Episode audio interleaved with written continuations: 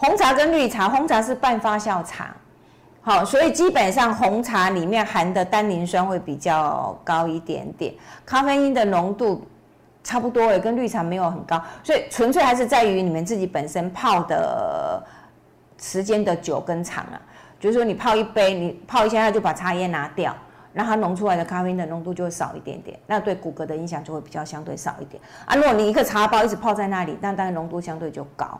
对，那一般来讲，儿茶素的部分，儿茶素可以防癌啊，对不对？那绿茶的儿茶素比较高，半发酵茶红茶就比较少一点点，但是不是没有，还是有哦。所以如果喜欢吃红茶，也不是不快死啊，就是每个人都可以依照他自己的喜好。回到我刚才讲那个南非国宝茶，南非国宝茶的儿茶素含量也很高。那南非国宝茶有一个特性，它没有咖啡因，